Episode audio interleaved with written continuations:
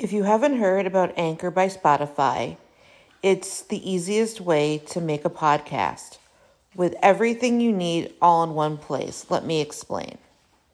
Anchor has tools that allow you to record and edit your podcast right from your phone or computer. When hosting on Anchor, you can distribute your podcast on listening platforms like Spotify, Apple Podcast, and more. It's everything you need to make a podcast in one place. And best of all, Anchor is totally free. Download the Anchor app or go to anchor.fm to get started.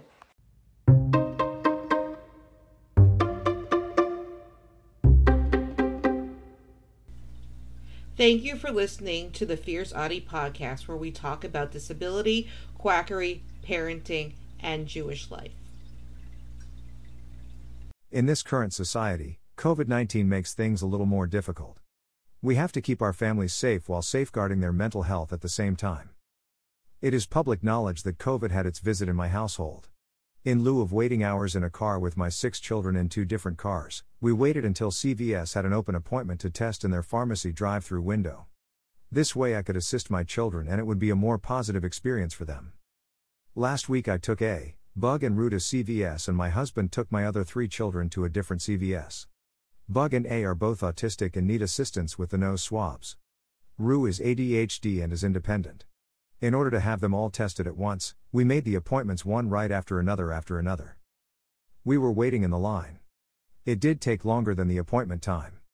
We knew it would because testing multiple people in the same vehicle takes more time. The kids brought devices to keep themselves occupied. After 20 minutes, it was finally our turn. The pharmacy tech was really patient and really compassionate. I explained how I had to assist two children and one is independent as Rue is 12 years old. Bug is a sensory avoider. He really struggles with the COVID tests.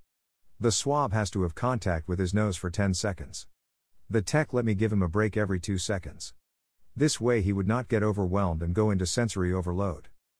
After we were done with Bug's first nostril, there was a blonde older lady in her 60s in a car behind me. She yells to me, Can't you do that inside? I'm waiting.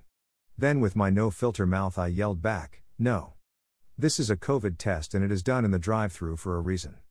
My children are autistic and this is really hard for them. Then Bug yelled out, Yeah, Karen. Bug had said I was allowed to disclose his diagnosis if it was to make a point. He is just as outspoken as I am about things. In all intents and purposes, he is my mini me. Bug knew he needed help and he knew this was hard for him. To anyone looking in, they would see him resist me swabbing his nose. That is not how it was. Bug was trying to cooperate, but the sensory stimuli was so challenging for him. When it came time to help A with a swab, he was giggling when I was swabbing his nose. He did not need a break. He is a sensory seeker. Both boys are autistic and have completely different needs. This is a hard time for many people, not just autistic people. Even neurotypical people struggle with this test as it is uncomfortable. Do not judge a situation without knowing the situation. If the person in the car behind us showed the same amount of patience we showed the car in front of us, this would not have happened.